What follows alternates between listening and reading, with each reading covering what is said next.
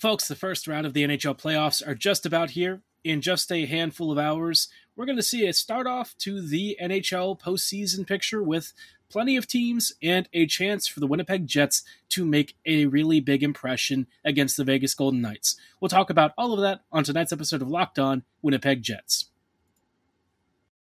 You're Locked On the Hockey Jets, your daily podcast on the Winnipeg Jets.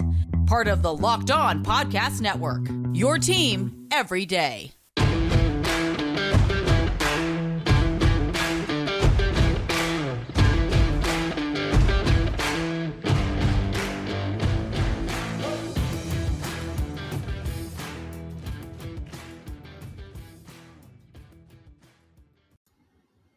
Hello, friends, and welcome to this episode of Locked On Winnipeg Jets, part of the Locked On Podcast Network. Your team every day. I'm your host, Harrison Lee, an avid Winnipeg Jets fan and an online blogger. You can follow me on Twitter at HLLivingLoco and at LO underscore Winnipeg Jets. As always, thanks for making Locked On Jets your first listen of the day, every day. If you like what you're hearing, be sure to like, follow, and subscribe on all of your favorite podcasting platforms of choice and YouTube. Doing so is free of charge and ensures you never miss another episode, but most of all, we just really love and appreciate your support. Today's episode is brought to you by HelloFresh. Skip trips to the grocery store and count on HelloFresh to make home cooking easy and fun. And affordable, most importantly.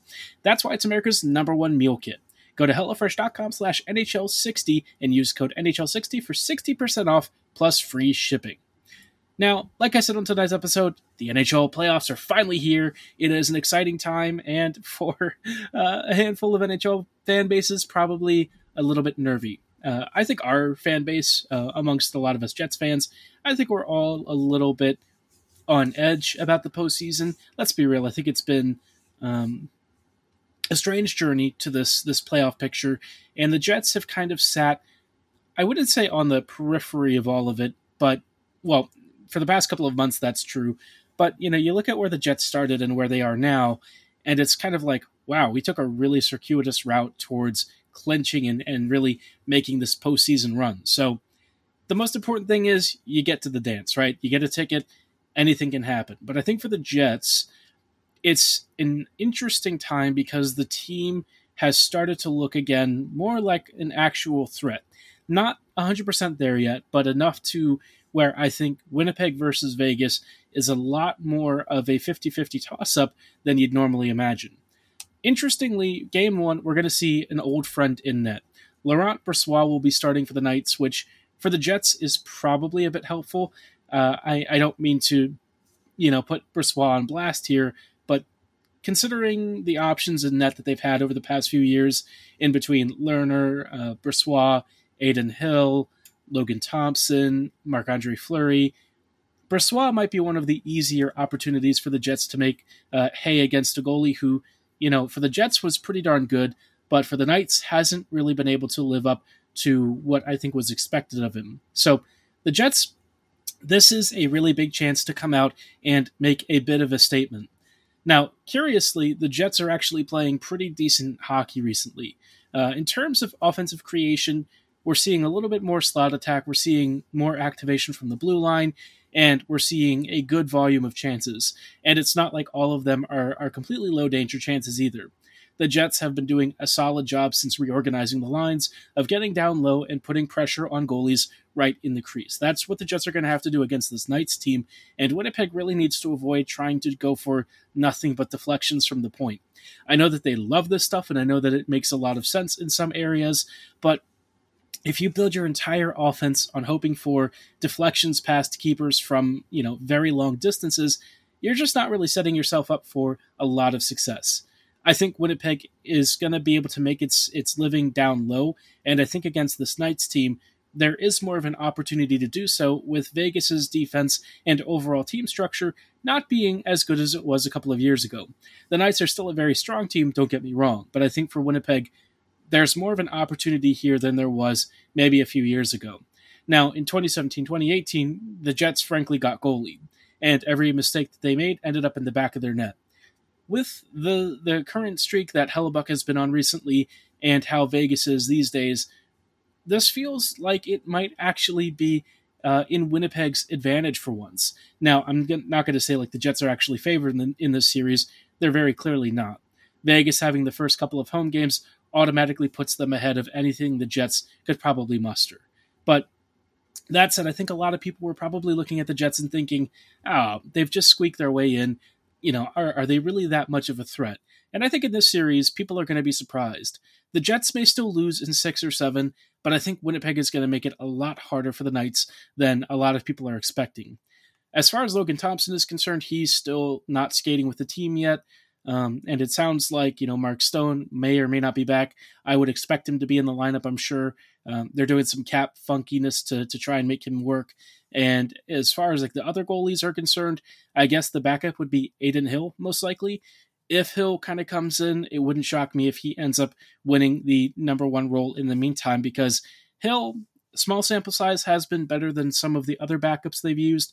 But either way, for the Jets, I think all of these goalies are relatively beatable. It's not like Winnipeg is facing Juuse Saros or any of these Vezina caliber goalies. The Jets are going to have legitimate opportunities to score, especially on the road. So, Winnipeg, brace yourselves. Game one is going to be an absolute riot. It kicks off tomorrow, and tomorrow's episode will probably have um, some thoughts on this upcoming series.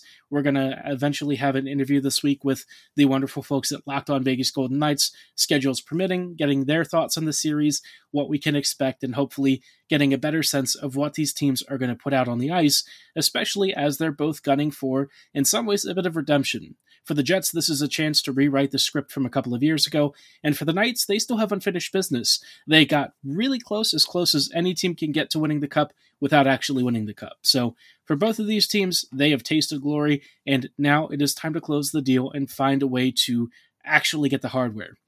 Easier said than frickin' done. Now, speaking of the NHL playoffs, obviously the Jets aren't the only team uh, in, involved in this postseason run there are a bunch of other really tasty matchups that I think are worth talking about and maybe even talking about for the future should the Jets advance out of their current seed with Vegas. Before we go any further, though, I do want to shout out our friends and partners at Athletic Greens. Those of you who have heard me talk about Athletic Greens before, you know what I'm all about. You know that, you know, for a lot of us, we're looking for something that helps us with our daily schedules and, and certainly with our daily routines. That's why our next partner has a product that I use literally every day. I started taking AG1 because I was looking for something to boost my immune system, give my gut health a little bit of a, a nice like punch up and just really support my body with some really great vitamins and nutrients. If you're wondering what the heck I'm talking about, AG1 is just one delicious scoop that helps you absorb 75 high quality vitamins, minerals, whole food source superfoods, probiotics, and adaptogens. A lot of you are probably used to pulling out those old pill bottles and cranking out a bunch of different things into a cup uh, and you know trying to chug them down with a cup of water. AG1 wants to do away with all of that. And best of all, it costs less than $3 a day. It's probably a lot cheaper than that cold brew habit you've got, and maybe even cheaper than all of those pills and vitamins you keep stockpiling. It's also lifestyle friendly, whether you're on keto, paleo, vegan, dairy free, or gluten free dietary restrictions, contains less than one gram of sugar, and also doesn't have any GMOs or weird chemicals. But you don't have to take my word for it.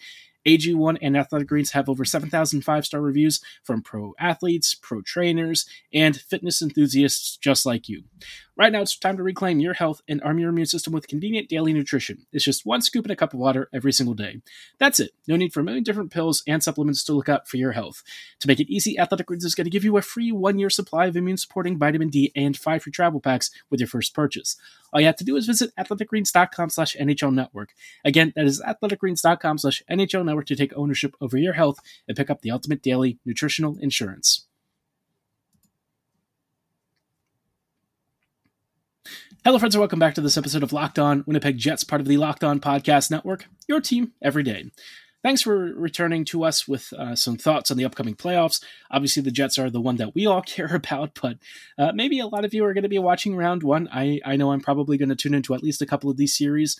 We have some juicy ones this evening, um, a couple of series that I think are really worth keeping an eye on for a, a variety of storylines, right? So, the first one of interest is New York versus Carolina. Now, Carolina was one of those teams that I said from the start was going to be really good. Things have kind of changed recently. The past month or so, they've been flat out crap. I'm going to be honest. The Canes have been a very bad team. They have not been winning many games. They haven't been playing well. And even in their wins, they haven't really shown that they're a team that I think really scares people. The Islanders are basically Ilya Sorokin and a few other additions. Bo Horvat's been a nice fit. Um, Brock Nelson still pretty decent. Jean Gabriel Pageau always will be a fan of his, even if his numbers haven't quite uh, been amazing this year. This series, I think, is going to be closer than it appears. Like Carolina on paper, much better team, much deeper, much more well rounded, but something about this series for me feels like a trap. Uh, I think Sorokin has the chance to really um, not only steal a couple of games, but maybe pull the Islanders through if the Islanders do advance, it'll be by the skin of their teeth. I think it would take a full seven games, but I don't know, man. Something about this series, it's it's smelling a little bit fishy to me. Maybe Carolina turns it around and kind of gets back on its its high horse and is back to where it used to be a couple of months ago.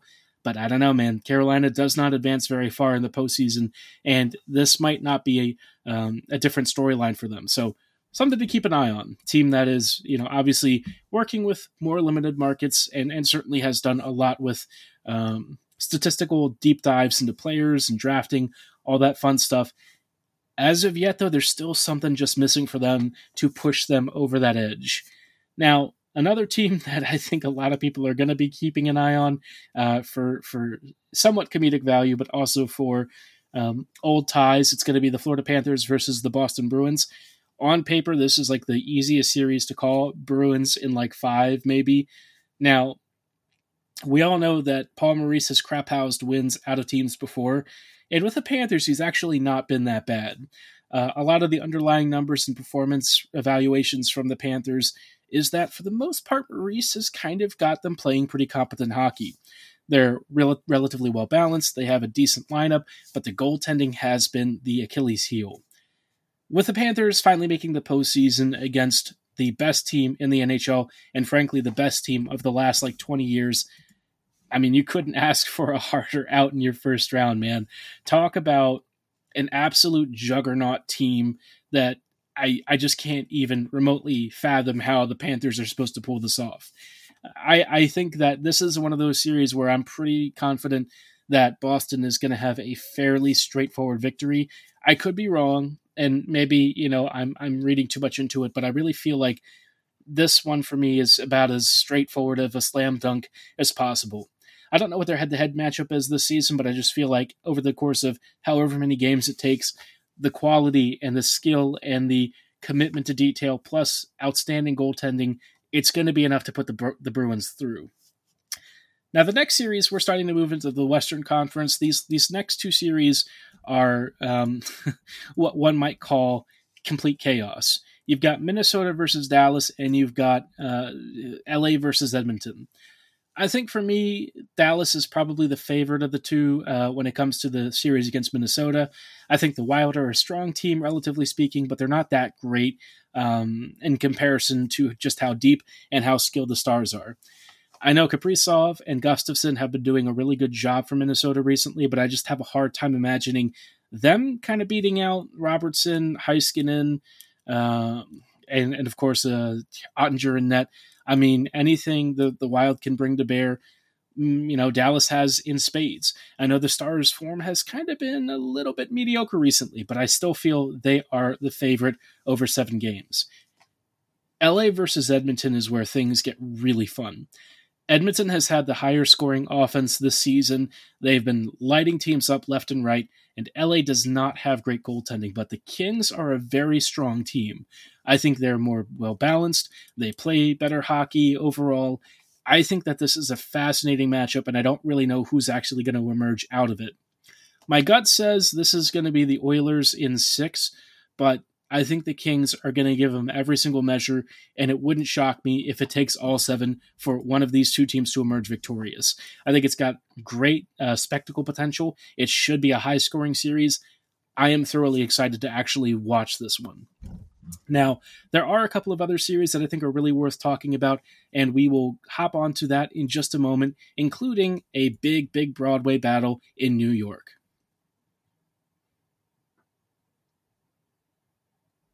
Hello, friends, and welcome back to these closing thoughts on tonight's episode of Locked On Winnipeg Jets, part of the Locked On Podcast Network.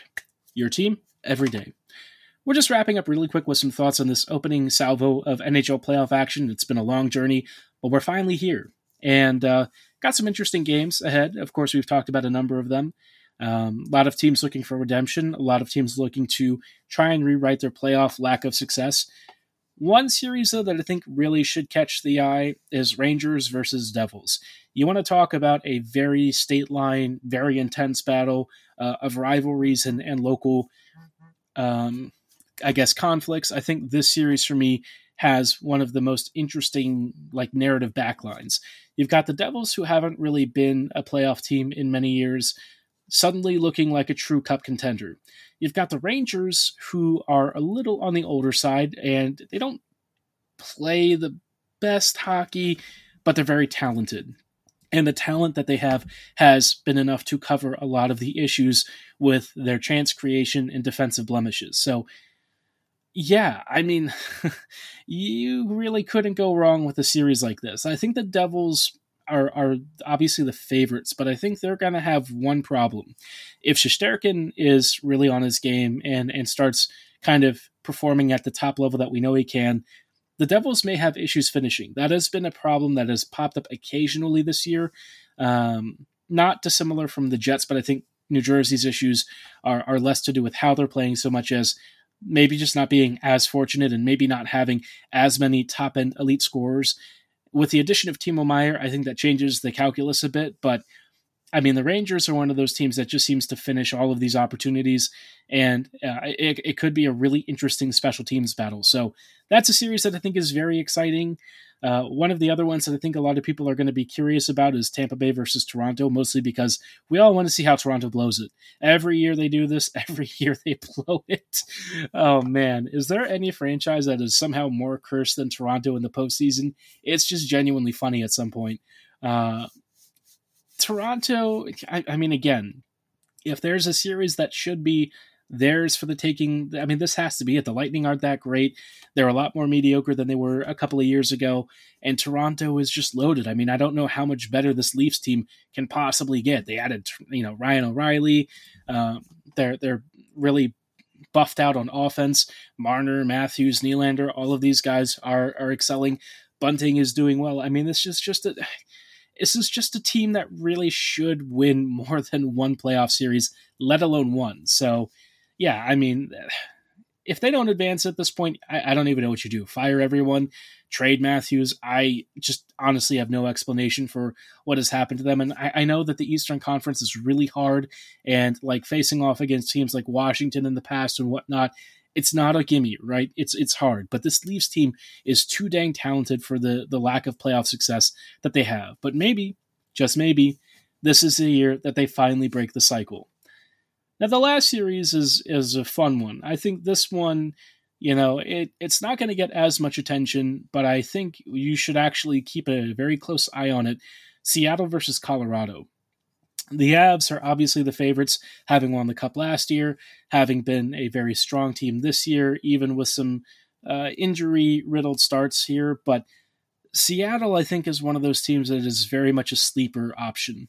I don't see a lot of people talking about the Kraken, uh, in part because, like, historically, the Kraken are one of those teams that's like really well balanced offensively, pretty decent defensively, solid enough goaltending. But you you look at the overall picture and you think to yourself, it's a fairly unspectacular team, and yet. You know, Seattle, for, for all of their faults and everything, I mean, they're in the postseason.